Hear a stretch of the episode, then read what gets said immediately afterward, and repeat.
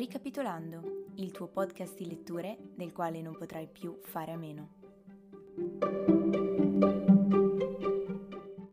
Bentornati amici e bentornate amiche in questa nuova puntata del podcast. Mi sono fatta aspettare, lo so, lo so, era da giugno che non ci sentivamo, ma tra la pausa estiva e i miei vari impegni avevo deciso di mandare il podcast in vacanza almeno per un po'. Ora però è arrivato il momento di riprendere e soprattutto di riprendere a pieno ritmo. Prima di iniziare però ci tenevo davvero a ringraziarvi perché nonostante la mia latitanza ho visto che comunque negli ultimi mesi mi avete sempre ascoltata, so che il mio podcast vi fa sempre tanta compagnia e di questo ne sono felicissima. E inoltre anche le valutazioni e le recensioni del podcast sono aumentate, quindi grazie, grazie veramente di cuore, tutti questi gesti sono importantissimi per me e per il podcast stesso, se anche voi ci tenete come me a questo progetto e se vogliamo che continui il più possibile. E oltretutto questo podcast ha anche compiuto il suo primo anniversario anniversario. Quindi sappiate che tutto questo è possibile anche grazie a voi e al vostro sostegno. Se vi va, non dimenticatevi di lasciarmi una recensione o una valutazione dalla piattaforma che più preferite. Ma ora torniamo ai nostri amati libri. Di che cosa parliamo oggi? Nella puntata di oggi chiacchieriamo di un libro che mi ha tenuto compagnia per quasi tutto il mese di ottobre ed è stata una lettura davvero molto interessante, anche perché opera di un'autrice che io avevo già letto, con cui però in precedenza avevo avuto un'esperienza un po' conflittuale. Se avete ascoltato anche le altre puntate del podcast o semplicemente se avete letto il titolo dell'episodio di oggi, avrete capito di chi si tratta. Il libro in questione è appunto Dio d'illusioni, romanzo di Donna Tart,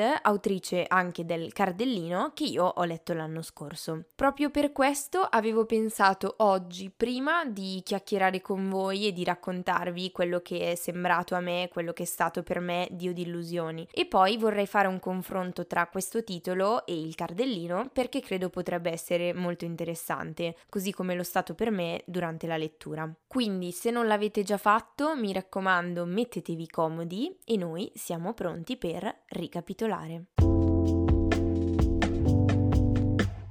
Credo che il modo migliore per rappresentare un romanzo come Dio di illusioni sia proprio tramite il suo incipit. Estremamente iconico, questo prologo ci preannuncia già la maggior parte delle cose che accadranno nelle successive 622 pagine. Per cui ora lascio la parola al testo. La neve sulle montagne si stava sciogliendo e Bunny era già morto da molte settimane prima che arrivassimo a comprendere la gravità della nostra situazione. Era già morto da dieci giorni quando lo trovarono, sapete. Fu la più grande battuta della storia del Vermont. Polizia dello Stato, FBI, persino un elicottero dell'esercito. Il college chiuse, la fabbrica di colori ad Hampton serrò i battenti. La gente veniva da New Hampshire, dal nord dello stato di New York, addirittura da Boston. È difficile credere che il semplice piano di Harry potesse aver funzionato tanto bene, nonostante tali eventi imprevisti. Vi ho già fatto venire voglia di leggerlo, vero? Lo so, lo so, l'ho fatto apposta, ma procediamo con calma. Allora, innanzitutto da questo prologo capiamo tante cose. Che un ragazzo, Bunny, è morto, che questa cosa è successa prima e quindi immaginiamo che la storia procederà a ritroso nel raccontarci come siamo arrivati a questo momento e che i protagonisti sono direttamente coinvolti in questo omicidio. E fin qui mi direte, tutto molto bello, ma di che cosa parla effettivamente Dio di illusioni? Allora, la voce narrante che ci conduce in questo mondo è quella di Richard Papen. Richard è un ragazzo ventenne di umili origini e proviene dalla California. È un po' annoiato dalla sua vita e anche a causa del pessimo rapporto con la famiglia decide di andarsene da casa. Riuscirà, grazie a delle sovvenzioni, a farsi ammettere all'Hampton College, nel Vermont appunto. Qui farà la conoscenza di questo singolare gruppo di amici che è una vera e propria elite all'interno del campus. Infatti questi ragazzi non seguono le normali lezioni ma fanno parte di una classe più che speciale, seguita dal professore di letteratura classica e greco antico Julian Morrow, che insegna soltanto ad un gruppo ristretto di studenti che vengono scelti da lui in base a delle loro elevate capacità intellettuali. Richard, come noi del resto, è da subito affascinato da questi ragazzi e riesce, dopo un'iniziale resistenza, a farsi ammettere anche lui alla classe di Julian. Conoscerà così quelli che diventeranno presto i suoi nuovi amici. Abbiamo Henry, geniale ed estremamente erudito, Camilla e Charles, i due gemelli bellissimi e profondamente legati tra loro, Francis, il perfetto dandy del gruppo, e infine lui, Bunny, Edmund Corcoran, l'elemento più simpatico ma anche più spensierato di questo gruppo. Questi ragazzi provengono tutti da famiglie particolarmente agiate e proprio per questo non si fanno scrupoli nello spendere somme di denaro, talvolta molto alte, per qualsiasi tipo di motivo. Soprattutto, fondamentalmente, questi ragazzi sono dei ragazzi annoiati, per cui cercano degli svaghi e del divertimento in tutto ciò in cui possono trovarlo. Questo comprende cene, ma anche altri svaghi che possono essere rappresentati dalle droghe, dall'alcol e quant'altro. Capite già che ci troviamo di fronte a dei personaggi piuttosto iconici. Richard riuscirà in qualche modo a mimetizzarsi tra di loro, ma alcuni di questi ragazzi nascondono un terribile segreto e questo segreto sarà quello che li trascinerà sempre più a fondo a causa delle conseguenze che questa cosa porterà con sé. Con la trama direi che per ora mi fermo qui, perché vi ho detto già troppo. Però passiamo ai punti forti di questo romanzo di cui voglio davvero parlare con voi. Io ritengo che Donna Tart sia veramente magistrale nel creare i personaggi. Sono estremamente ben caratterizzati, oltre che essere particolarmente iconici, come ho detto anche prima. Ti sembra veramente di averli davanti a te e nel corso della narrazione mi sembrava di conoscerli da sempre. Non capisco come non sia mai stata fatta una serie o anche un film da questo romanzo perché sarebbe veramente perfetta. Noi l'aspettiamo con ansia perché questi personaggi sono veramente estremamente ben definiti. E un'altra cosa interessante a proposito di loro è che eh, prima in qualche modo l'autrice te li fa amare, mostrandoli sotto questo alone di perfezione che sembra circondarli e poi invece inizia a farteli odiare anche un po' po', perché inizia pian piano a smascherarli facendo emergere anche i loro lati più bui. Sono certamente degli esseri umani, fatti di luci e anche di ombre. Sono certamente più noncuranti e indifferenti della media, in quanto sono, secondo me, dei ragazzi viziati, preoccupati soltanto di se stessi e soprattutto che non venga fatto danno direttamente ai loro interessi. Il tema centrale di questo libro, infatti, come anticipa il titolo, è tutto ciò che riguarda la bellezza sfigurata, le illusioni, quel reale brutto ed insoddisfacente che riesce sempre ad emergere, nonostante tutto lo splendore con cui si cerchi di abbellirlo. Questi ragazzi, infatti, sono alla ricerca costante del bello, di quel qualcosa che dia una scintilla alle loro vite, che li faccia emergere dalla noia profonda nella quale si trovano immersi, e proprio per evadere dalla noia si spingono al di là dei limiti umani consentiti sentiti e compiono un gesto dal quale non potranno più tornare indietro. Il fulcro di questo romanzo, al contrario di quello che si potrebbe pensare all'inizio, non è l'omicidio di Bunny né Bunny stesso, bensì è un altro personaggio, il vero fulcro secondo me, personaggio che non vi dirò perché dovrete scoprirlo voi, e eh, soprattutto altro perno di questo romanzo sono le dinamiche e le relazioni presenti tra i protagonisti. Tart si propone di andare a vedere che cosa può succedere alla vita di cinque ragazzi quando si spingono troppo troppo in là, quando percorrono quella strada senza ritorno verso l'oscurità. Non è quindi l'omicidio essere interessante in sé, bensì le conseguenze che questo omicidio provoca in generale nella vita di tutti, ma in particolare nella vita di questi cinque amici che ne sono direttamente coinvolti. Un altro grande punto a favore di questo romanzo è sicuramente l'ambientazione. Infatti è stato perfetto leggere questo libro in questa stagione perché perlomeno all'inizio del libro ci troviamo in pieno autunno e per come la Tarte è capace di descrivere e di evocare i luoghi narrati ci sentiamo proprio lì, sentiamo le foglie cadere, sentiamo il rumore della pioggia, il freddo del vento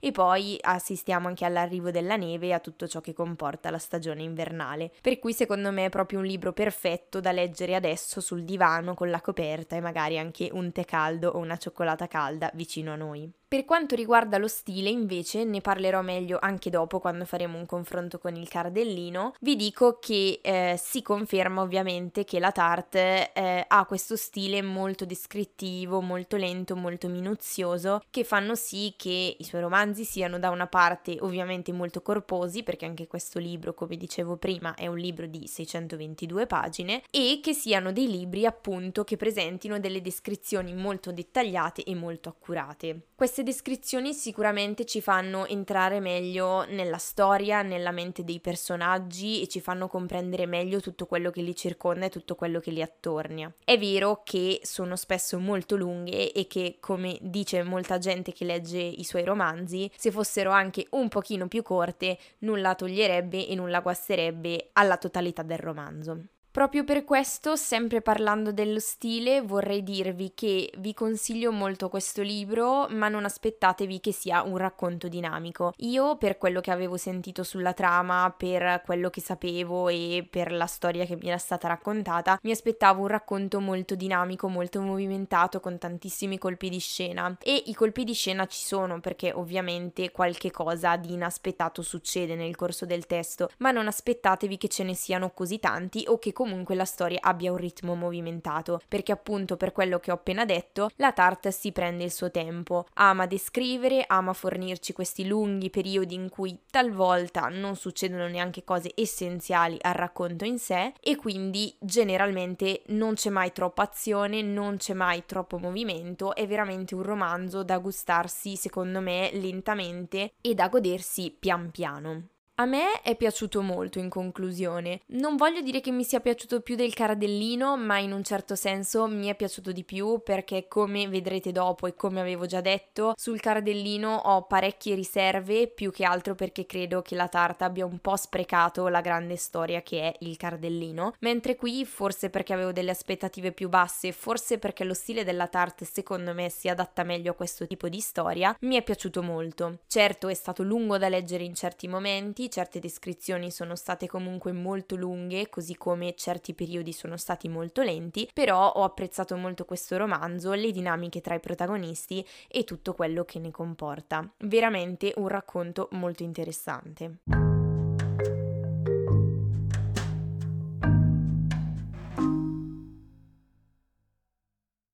Bene amici, a questo punto, come già vi anticipavo, vorrei proporvi un confronto tra Dio di illusioni e Il Cardellino, altra opera di Donna Tarte, perché io per prima ho fatto uh, parecchie riflessioni durante la lettura e quindi mi sembrava interessante condividerle con voi, sia che abbiate già letto Il Cardellino, sia che non abbiate letto nessuno dei due volumi o che ne abbiate letto soltanto uno dei due. Allora, giusto per darvi una panoramica generale, adesso vi lascio qualche informazione su entrambi i romanzi. Dio d'illusioni è stato il romanzo di esordio di Donna Tartt, pubblicato nel 1992, conobbe già un grande successo al momento dell'uscita. È stato poi riscoperto recentemente, anche se probabilmente non è stato mai dimenticato, grazie al BookTok, che è quel fenomeno per cui vengono consigliati dei libri dalla piattaforma social di TikTok. Donna Tartt ha impiegato circa nove anni, secondo alcune interviste otto, secondo altre nove, per scrivere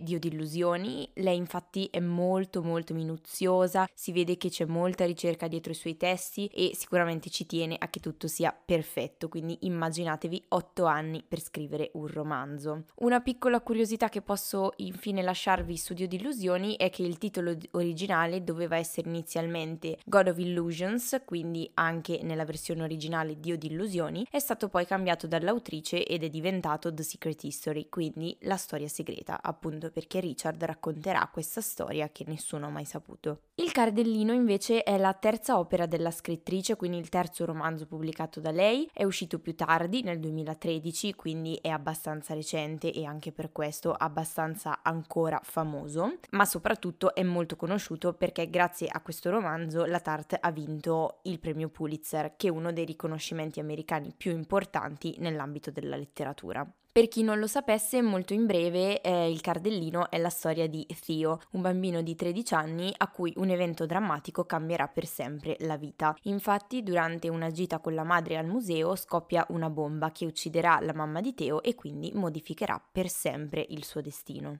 Come dicevo anche prima, Tarte è veramente un'autrice meticolosa. Anche per scrivere il cardellino impiegherà circa 10 anni e questo vi assicuro che si vede perché nei suoi lavori c'è dietro tantissima ricerca, ricerca che è molto molto vasta. In Dio di illusioni si parla di letteratura antica, del mondo classico, ci sono quindi tantissimi riferimenti a moltissime opere anche poco conosciute, quindi veramente si vede che c'è dietro uno studio molto molto grande. E tra l'altro, altra curiosità che non vi ho detto, Tart ha dichiarato che eh, per prendere ispirazione per Lambton College nel Vermont dove è ambientata la storia, si sia ispirata allo stesso college che lei ha frequentato appunto durante gli anni dell'università. Invece nel cardellino, tornando al suo lavoro di ricerca, il focus è tutto incentrato sul mondo dell'arte e in particolare si incentra sull'omonima opera, quindi appunto il cardellino, il quadro, che è anche poi il fulcro di tutta la vicenda. Leggendo Dio di illusioni ho potuto constatare che il suo stile non si smentisce mai. Come dicevamo anche prima, ci sono lunghi periodi descrittivi, a volte presentati anche nei minimi particolari e quindi inevitabilmente queste descrizioni rallentano il ritmo della vicenda. Però se nel cardellino questo non mi era piaciuto, in Dio di illusioni invece l'ho trovato in qualche modo giustificato, perché nonostante lei si prenda il suo tempo per raccontare ciò che sta accadendo, in Dio di illusioni si ha la sensazione costante che ci sia di più sotto, che l'autrice ci stia nascondendo qualcosa. C'è infatti questo continuo senso di mistero che almeno a me ha fatto pensare ok, ti concedo questa lentezza perché sento che poi succederà altro e arriverà poi il vero colpo di scena. E infatti solitamente è così. Invece nel cardellino questo modo di procedere non mi aveva agganciata troppo, perché essendo questo romanzo la storia della vita di una persona, queste descrizioni tante volte sembravano davvero non portare a nulla. Abbiamo pagine e pagine che raccontano la vita di Theo in un dato momento, tra l'altro senza un minimo di introspezione psicologica su quello quello che gli stava accadendo, erano proprio semplici descrizioni, non ci veniva detto a livello appunto introspettivo come magari lui stava reagendo a quello che aveva vissuto, per poi passare al capitolo successivo in cui veniva detto che magari erano trascorsi dieci anni dagli eventi narrati precedentemente e quindi il setting era totalmente cambiato, per cui era come se ci fosse uno scollegamento totale tra i fatti narrati.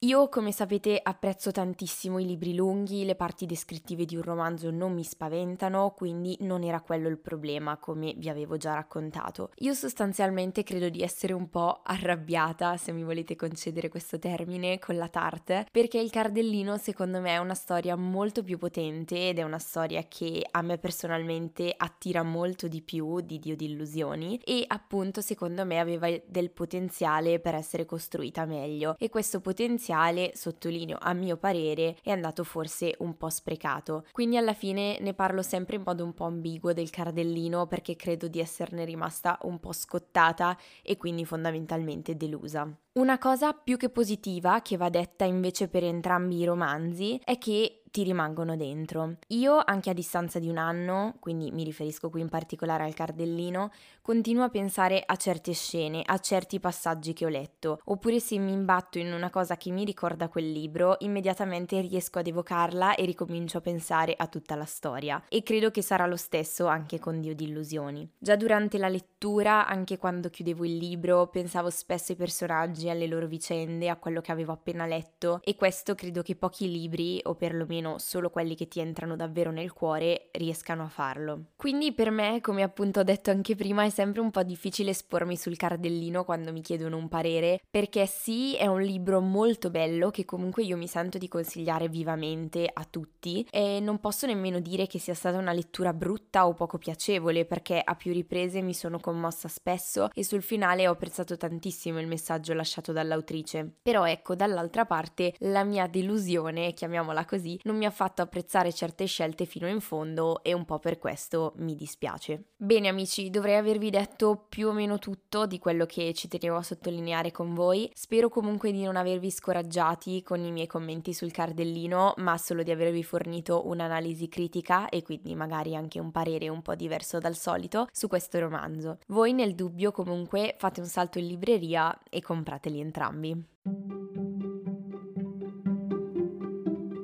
Anche oggi siamo arrivati alla fine di questo episodio. Sono felicissima di essere ritornata e cercherò assolutamente adesso di ritornare ad essere costante e ritornare a portarvi contenuti anche qui, perché è una cosa che mi piace tantissimo fare e soprattutto mi dà modo di esprimermi molto più liberamente e molto più ampiamente che su Instagram. Io vi ringrazio tantissimo come sempre del vostro sostegno. Se vi va vi aspetto su Instagram per chiacchierare insieme di questa lettura o di quello che ne avete pensato di questo episodio episodio. Vi ricordo che mi trovate su Instagram come capitolo 1 tutto attaccato con l'underscore finale. Vi ricordo anche che se volete sostenermi è molto importante per me che lasciate una valutazione o una recensione dalla piattaforma che più preferite oppure potete acquistare i libri che ho menzionato in questo e in altri episodi del podcast tramite il mio link di affiliazione Amazon che vi lascio sempre nella bio del podcast o comunque nella descrizione di ogni episodio. Io vi ringrazio tantissimo per avermi ascoltata come dico sempre, grazie a chi è arrivato fin qui e